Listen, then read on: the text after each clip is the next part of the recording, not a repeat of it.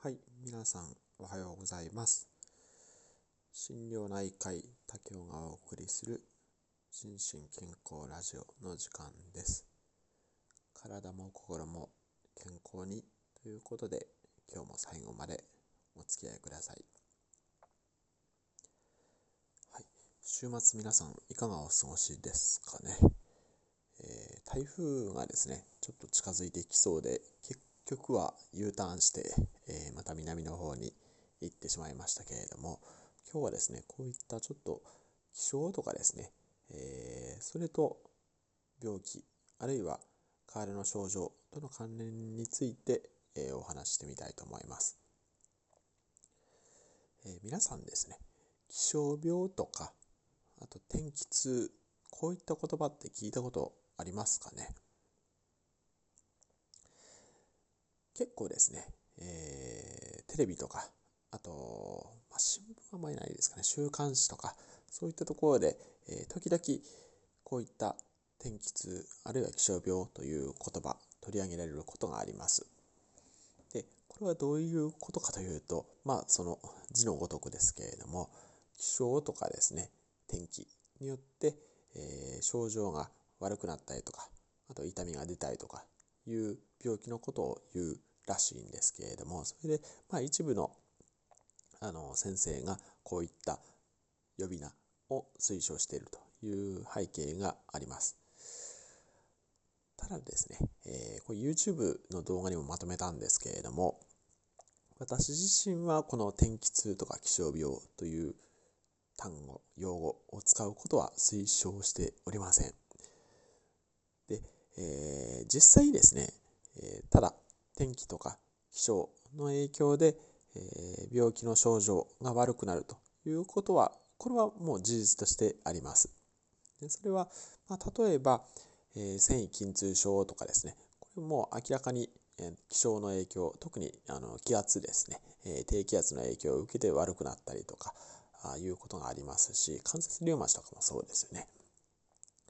ですし、えー、とあとやはり湿度ですねこれも影響して、えー症状が悪くなったりする方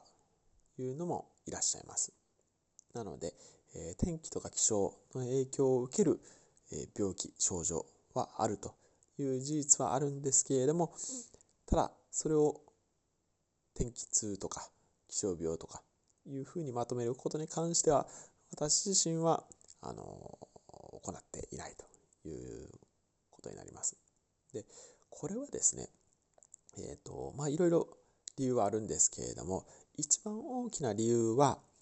えっ、とご自身で対処できないですよね。まあ、例えば今回の台風とかもそうですけれども、えっともちろん台風に備えることは必要でただ台風が来てそれを天気痛気象病というふうにまとめてしまうとですねご自分でできる対処法っていうのは一見ないように勘違いしてしまう方もいると思うんですよね。実際にはそれに備えて、えー何かしらご自分でできることを見つけるということが重要なので、えーこういうのは自己コントロールというふうに言いますけれども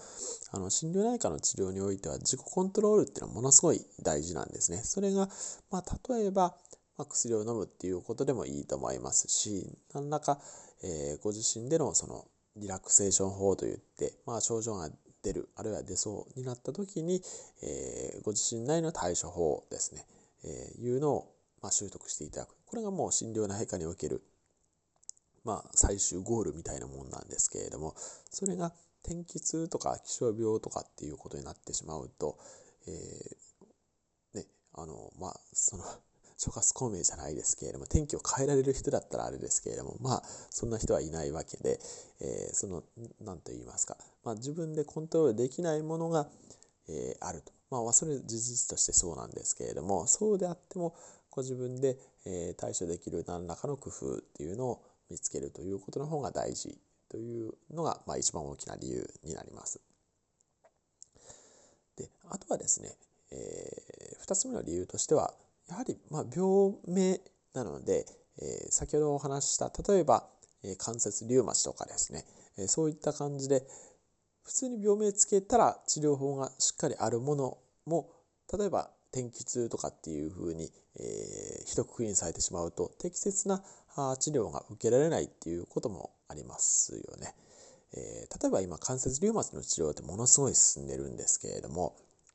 それがあの私天気痛だわみたいな感じで、えー、まあ、仮に病院受診しないとするとそうすると、まあ、関節関節リウマチって関節がこうどんどん破壊されていくような病気なので、えー、不利益になってしまう可能性すらあるということで、えー、正しい病名ですね。正しい診断正しい病名。これがあそういった、まあ、気象病とか天気痛だわってまあ多くの方はこう自己診断自己判断になってしまうと思うんですけれどもいう、ことで、まあ、正しい治療ですねを受けられる機会を逸してしまう可能性があるというふうに思っています。